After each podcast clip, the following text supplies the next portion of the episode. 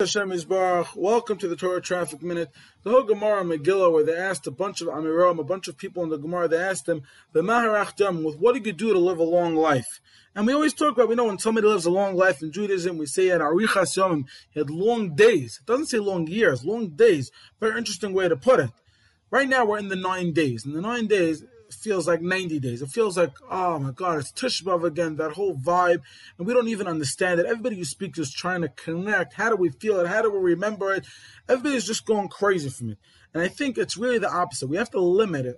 The nine days are a limited version of what we should be feeling like the whole year. And the reason why Hashem made it like that, only nine days and not just the whole year of mourning, because we're human beings. We can't handle that. So we just have to live right now. It's just for a few days and focus on it. And that we'll be able to enjoy more after Tisha B'Av is over. We'll be able to get back into things. But right now, it's like, I, was thinking over Shabbos, why live yesterday's minute if you could live today's minute?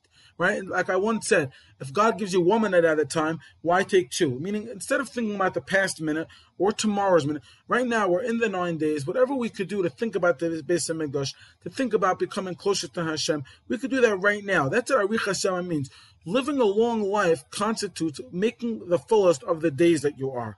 What did you do to live a long life? They were asking them, how did you live a long life by fulfilling your days? You don't ask the guy sitting on Ocean Parkway playing checkers. Have a great day. Binyomin Ben Miriam.